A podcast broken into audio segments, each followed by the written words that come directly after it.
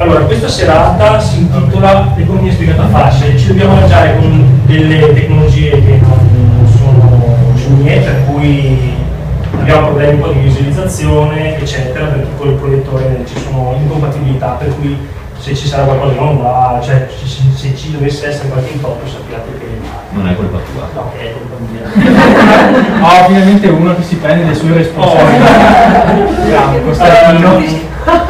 Tanto volevo ringraziare chi ha dato una mano a diffondere la, la voce, a spargere la voce e anche a organizzare la faccenda, ecco che arriva l'ultima. Sedetevi qua davanti, così magari la ripresa sembra che ci sia qualcuno.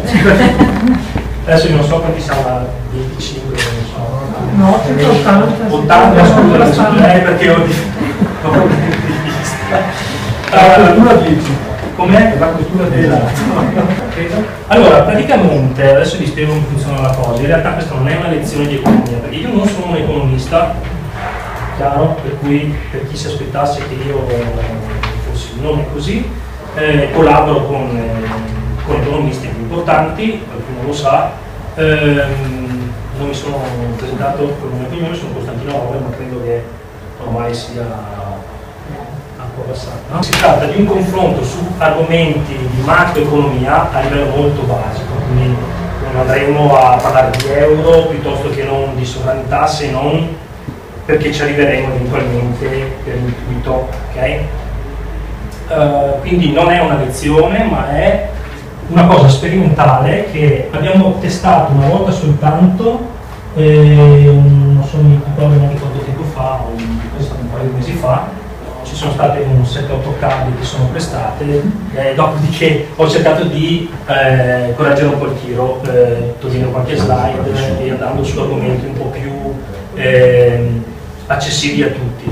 Ovviamente qui ci sono persone che studiano o economia o qualcosa del genere, per cui è evidente che dovendo parlare a un vasto pubblico, che per vasto intendo da chi non sa una mazza a chi è economista, ho dovuto cercare di fare un, un certo tipo di eh, apertura diciamo di ordine. In realtà comunque eh, affronteremo dei temi che probabilmente eh, ci sembreranno scontati o forse non abbiamo mai pensato in realtà di farci una riflessione, ma li prenderemo da un punto di vista tale che io immagino che molti di voi alcune cose non le avranno o mai sentite in questo senso o non avranno mai inquadrato eh, gli argomenti in questo, in questo modo. Okay?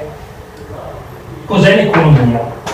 L'economia è lo scambio tra due opposti, cioè la domanda, chi è disposto ad acquistare, e l'offerta, cioè chi è disposto a vendere, aventi in comune, aggiungo io, l'interesse per le rispettive merci di scambio. Okay? Se non siete d'accordo ne parliamo dopo. Qui ho rappresentato l'economia con una microcatena che in realtà è chiusa perché poi la quota sta tenendo per mano l'agricoltore. Okay? Eh, potrebbe essere letta a partire da qualsiasi anello questa catena perché in realtà è una catena chiusa che prevede dei passaggi tra l'uno e l'altro soggetto. Ok? Ok, eh, quindi prendiamo il ristoratore, serra della cena all'artigiano che ha costruito la serra con la quale il vivarista ha prodotto i semi, i germogli per l'agricoltore che a sua volta con questi avrà levato del bestiame oppure quindi avrà fatto dei prodotti, avrà prodotto degli ortaggi e così via, che la porta utilizzerà per fare la cena che poi il ristoratore la, la, Uh, qui si parla di valore. Um, è chiaro che adesso io ho distribuito ad ognuno un valore di fatto sappiamo benissimo che ci sono dei ruoli che, virgolette, valgono di più o di meno a seconda dei, dei ruoli, a seconda del, del, fatto che uno possa avere o meno rischio di impresa, eh, bagaglio tecnico, culturale, investimenti, bla bla bla bla. Okay? Chiaro che un germoglio non potrà costare come una melanzana, ma neanche come eh, un'ora di lavoro di poco. Prima di eh, andare a questa slide, volevo chiedervi ehm, secondo voi cos'è la moneta? Eh, qualcuno avrà sicuramente compilato questa parte, mi interessa sapere cosa pensate che sia la moneta. Un mezzo di scambio? Eh sì. Un mezzo di scambio. Immaginare il commercio. quindi è un veicolo. Eh, esatto. Cos'è un foglio di carta? Un foglio di carta e basta, cioè, ma che funzione ha? La funzione è quella di scambiarmi e comprare, e comprare. Dare misura. È uno Non strumento di scambio. scambio. Uno, un- uno strumento di scambio per quantificare il valore di ciò che come Io posso? È interessante capire che cos'è la, la moneta eh, mm, a partire dall'archeologia quando eh, iniziarono gli scambi con la Sì, moneta. adesso, eh, adesso ci arriviamo, però allora in questa chiave tu come la vedresti? Eh, si scambiava un, eh, un quantat- un quantitativo in grammi di bronzo Eh, e quindi la moneta nel tuo caso vuol dire che è, un, eh, una quantità di, gram- di bronzo di quindi che cosa conteneva quella moneta? Un valore? Un valore, quindi tu vedi la moneta come valore. Sì. Allora, noi questa sera parleremo di moneta non come merce, Io lo vedo come una convenzione. ma ehm, poi c'è qualche altra definizione nel Un frattempo. metodo, un metodo esemplificativo per scambiarsi le cose, perché il baratto fai fatica un po' a un capire. scambio, ok. Forse no, no? Sì, appunto, stavo di per dire che la moneta questa sera, eh, forse più avanti eh, ne parleremo in questi termini, non la tratteremo dal punto di vista di merce, ok? Perché in realtà, come vedremo, eh, noi ci fermeremo a metà del discorso. Quindi adesso andiamo a quello che è eh, la definizione del valore, no? I fattori che compongono il valore sono sostanzialmente due, il capitale che serve per esempio per investimenti e così via, e, e- e il lavoro, cioè la parte per così dire umana. Eh, praticamente qual è il limite che stabiliremo che abbiamo, lo vedremo nel tempo, però già diamo un input, con frontiera produttiva stabilita dalla, tecno- dalla tecnologia. ok? Noi possiamo produrre tutto quello che vogliamo, ovviamente, avendo un limite che è dettato dalla, dalla tecnologia. ok? 50 anni fa non potevamo fare il microchip, eh, l'abbiamo fatto successivamente perché le tecnologie ci hanno permesso di andare al di sotto in una certa misura, per cui i computer anziché essere grandi come questa stanza, sono grandi come questo portatile. Questo è ehm, il senso della cosa. Quindi il fattore umano è il fattore capitale e poi vabbè le voci classiche che compongono il valore di un, di un prodotto sono le materie prime ovviamente, il lavoro che c'è sta- che ci è voluto per produrre questa cosa, lo stoccaggio, la movimentazione, il trasporto, gli ammortamenti dei macchinari, quindi sostanzialmente gli ammortamenti degli investimenti, eh, le spese generali e poi varie variopinte a cui ovviamente va aggiunto il profitto. Eh, poi ho fatto un esempio che nell'economia digitale i costi sono eh, sostanzialmente la ricerca e, e gli stipendi dei, dei dipendenti. No? Vi ho fatto solo questo esempio per, per, per provare a distinguere fra un tipo di produzione che è stata fino a ieri e quella che diventerà la parte predominante, si suppone. Ok? Sto alludendo all'economia 4.0. Che cos'è il valore? L'abbiamo già accennato. Questa è una definizione che do io che può essere un po' pittoresca, poi eventualmente se qualcuno avesse un'altra idea lo può anche dire. Cioè, punto di vista il valore è un fattore soggettivo che corrisponde alla virgola a ciò che chiamiamo ricchezza. E detto così vuol dire tutto e niente, perché solo se parliamo di ricchezza ognuno di noi può avere un'opinione diversa di cosa sia la ricchezza. Per esempio, datemi una definizione di ricchezza.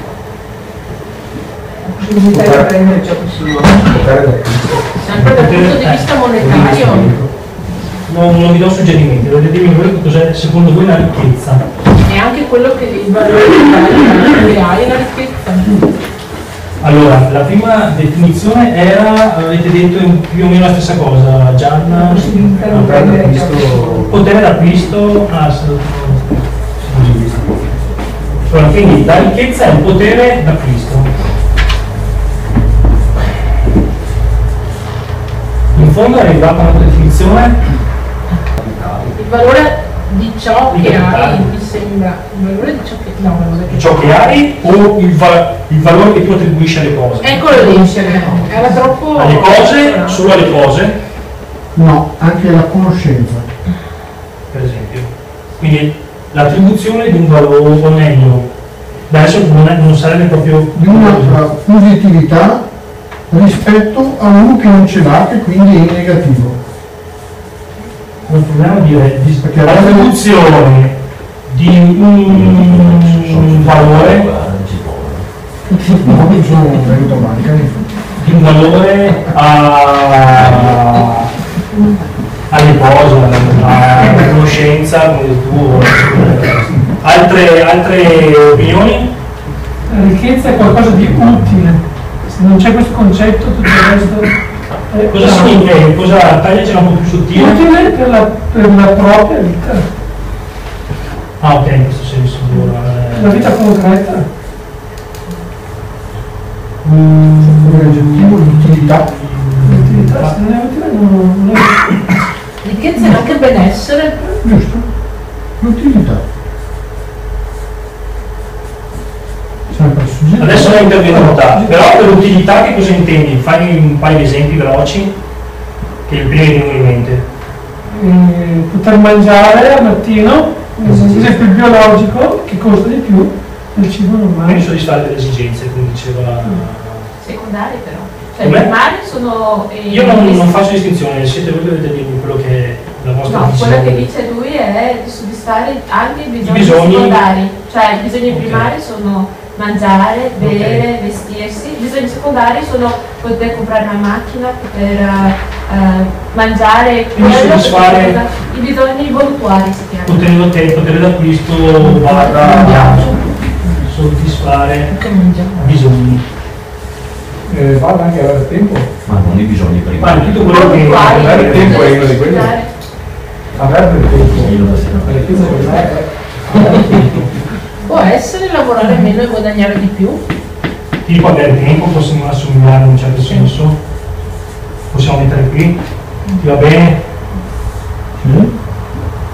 Sì, adesso dobbiamo semplificare il più possibile per sono. Beh, già abbiamo però delle definizioni che sono piuttosto diverse, cioè si va da una- dalla definizione di ricchezza di qualcosa di materiale, di sostanziale, a qualcosa che è un po' più, tra virgolette, via via verso lo spirituale, possiamo dire. Ok?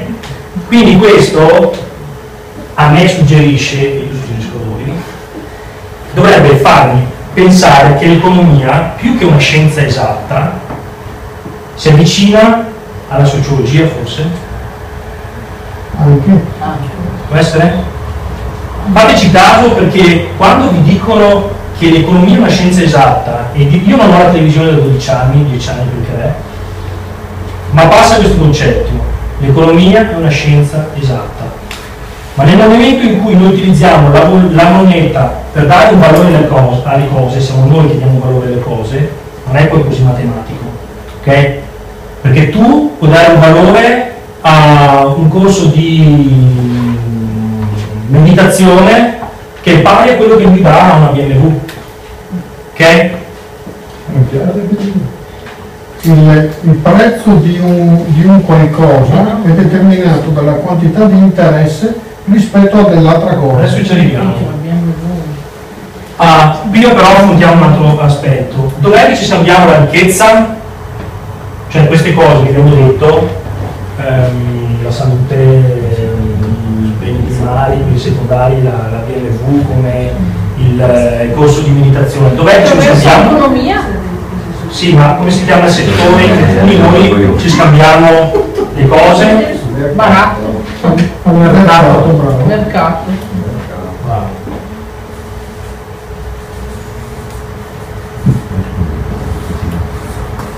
Mercato può voler dire anche tante cose, eh. però vi invito sempre a scindere la questione finanziaria da quella economica. Ok? Non parliamo di moneta come, come merce di scambio, non parliamo di mercato come finanza adesso, ne parleremo più avanti. Nel mercato diamo questo, questa lunga definizione, io devo leggere, poi su tutto possiamo discutere. No? Ah, il mercato è quell'area valutaria dove avvengono gli scambi sulla base della legge della domanda e dell'offerta. Questo penso che grosso modo abbiamo imparato nel filo dell'elementare. Okay? Domanda ed offerta non sono altro che la relazione tra i bisogni e le capacità di soddisfarli mediati dalla capacità, capacità di spesa per l'acquisto di quel valore che è stato prodotto. Sì. Respirate, non c'è nessun problema. Rileggere. No, no, è perfetto. che grosso modo quello che stava dicendo Gianni. Perfetto, allora più bisogni da soddisfare ci sono, ci sono e maggiore la capacità di spesa presenti sul mercato e più elevata sarà l'offerta in grado di soddisfare i bisogni. È un po' quello che ho detto all'inizio, cioè più ci sarà richiesta di avere un microprocessore così, perché non possiamo avere un computer del genere, più ci sarà propensione alla spesa, di conseguenza chi ha l'obiettivo di soddisfare quel bisogno avrà risorse per investire in tecnologie, ricerca, bla bla bla. Ok? Se non ci sono soldi non si fanno le cose. Ricordatelo, anche prima sono le 5 stelle. Se non ci sono i soldi le cose non le fai. Ok? A questo c'è il Qual è il limite di espansione del mercato? Il vero limite teorico è la possibilità di vedere soddisfatti i nostri bisogni è la quantità di risorse e di tecnologie disponibili a soddisfare la domanda. Quindi, sostanzialmente, fino a quando ci sono risorse, che possono essere materiali, culturali e di vario genere, fino a quando ci sono risorse il mercato non ha limite. Per mercato intendo dell'economia reale, ok? Quello finanziario ne ancora di meno, come vedremo se non stasera un'altra volta. ok? Quindi il limite delle risorse è di fatto il vero confine del mercato. Perché se tu finisci la sabbia, o trovi un altro sistema per fare le case, oppure le case non le fai più. Se tu finisci l'acqua, non puoi più fare la malta, non puoi più vendere bottiglie d'acqua, eccetera, eccetera, eccetera. Se ti finiscono le risorse, hai raggiunto il limite. Quindi o trovi una, una, una, dice, una scappatoia, oppure quello, quella è la barriera, o assieme a quella della tecnologia come abbiamo visto. Okay? Se no, fino a quel momento, se tu puoi, ehm, se tu hai le materie prime per produrre o per fare una certa opera, non ci sono limiti. ok? Il limite è dato da ciò che è materiale, oppure dalla nostra capacità. Siamo d'accordo o c'è qualcuno che ha qualcosa da obiettare? Io avrei da obiettare, ma non è... Non è pertinente. No, perché bisogna arrivare al limite? No, non sto dicendo che bisogna arrivare al limite, ho detto che quello è il limite. Fino a quel momento Eh, ma ci stiamo arrivando, anzi secondo me in alcuni casi l'abbiamo superato. Eh, questa è una questione anche se vuoi filosofica e è un'idea che ci va bene, però adesso stiamo parlando di quello che teoricamente è la nostra potenzialità. Tu puoi asfaltare tutto il pianeta se ne hai le risorse, dopo è una tua scelta politica, etica, decidere di utilizzare l'asfalto piuttosto che no. Io non sto entrando nei giudizi, noi stiamo cercando di focalizzare la- l'attenzione su quelli che sono i limiti reali rispetto a quelli che sono i limiti che noi ci imponiamo o che ci impongono quelli che dicono non si può fare. Ok? Ehm, ok, la misura del valore è il prezzo, penso che siamo tutti d'accordo, no? Perché dobbiamo stabilire che quello costa tot e quindi attraverso questo stabiliamo che uno deve tirare fuori quel tot dalla tasca. ok? Il prezzo viene fatto dal mercato, cioè da noi stessi, dalle nostre esigenze e dalla nostra capacità di spesa e dalle nostre pri- priorità nel soddisfarle. ok? Quindi eh, abbiamo capito che in realtà la scala di cosiddetti valori cambia a seconda del ruolo di ognuno. Quello che mi preme eh, arrivare adesso a considerare è che di fatto la domanda e l'offerta sottostanno a quelli che noi, come abbiamo detto all'inizio, stabiliamo che siano i valori. ok? Per cui un iPhone per te vale una cosa, per te vale un'altra. C'è un prezzo di mercato, sei disposto a comprarla? Sì o no? No. E io mi compro usati perché deve essere compatibile con me, però spendo meno della metà e, e da quel punto di vista, per esempio, io potrei avere eh, come limite mio eh, una capacità di spesa eh, inferiore a quella che mi consentirebbe, cioè di quella che, che sarebbe necessario per comprare un iPhone, però per scelta ne prendo comunque uno usato per varie ragioni. ok? Magari spendo di più per un giro dischi, perché io do valore, un valore maggiore, cioè reputo, eh, reputo una ricchezza potermi ascoltare un bel vinile, abbiamo fatto questo esempio mi sembra che l'altra volta, eh, con un bello stereo piuttosto che con un telefonino con cui mi fa il cervello. ok? Però per un altro può essere un'altra cosa. ok? Allora io ho fatto una carrellata di esempi non tanto casuali, però se ci fate caso sarà capitato anche voi, no? Allora, per esempio ehm, eh, una cena o un pranzo. Eh, un menù normale, cioè quotidiano, costa un tot e nei di particolari spesso e volentieri costa di più. E via avremo, avremo un menù diverso, però così se poi fate caso per esempio nei ristoranti cinesi, quelli come si dice, eh, dove puoi mangiare All you can. Esatto, perché al pranzo c'è un prezzo e alla sera c'è un altro, e il menù è lo stesso, identico. Ma tieni chissà i gucci del locale, è che già Ma a parte quelli sono i tempi saga del giorno, aspetta. Gente si è disposta a pagare di più perché la sera magari si rilassa con i amici. Parli un po' Quindi Ma giorno la politica che Scusa? cioè, eh, allora, la logica è che a mezzogiorno la gente mangia poco perché deve tornare in ufficio e perché comunque la concorrenza a pranzo è molto più eh, forte Aggressiva. mentre la, aggressiva, mentre la sera la gente può mangiare quanto vuole perché dopo può andare a dormire e riposarsi Cioè, Sì, questa è una, è una, è una teoria che io contesto in questo frangente per due ragioni. Facciamo l'esempio del come si chiama, il centro Palladio. Ehm, è un centro commerciale dove il panino te lo fanno alla pranzo e te lo fanno alla sera. Non vai fuori, non vai al centro commerciale per rilassarti, perché sei in una zona industriale. Per cui poi. Parlo in generale, non Sì, sì, sì, sì, no, no, no, ma io non sto contestando, io sto dicendo la mia opinione. Ti assicuro che se io vado a pranzo mangio di più di quanto non mangerei a cena. Secondo me Sarà che sono modo da fare.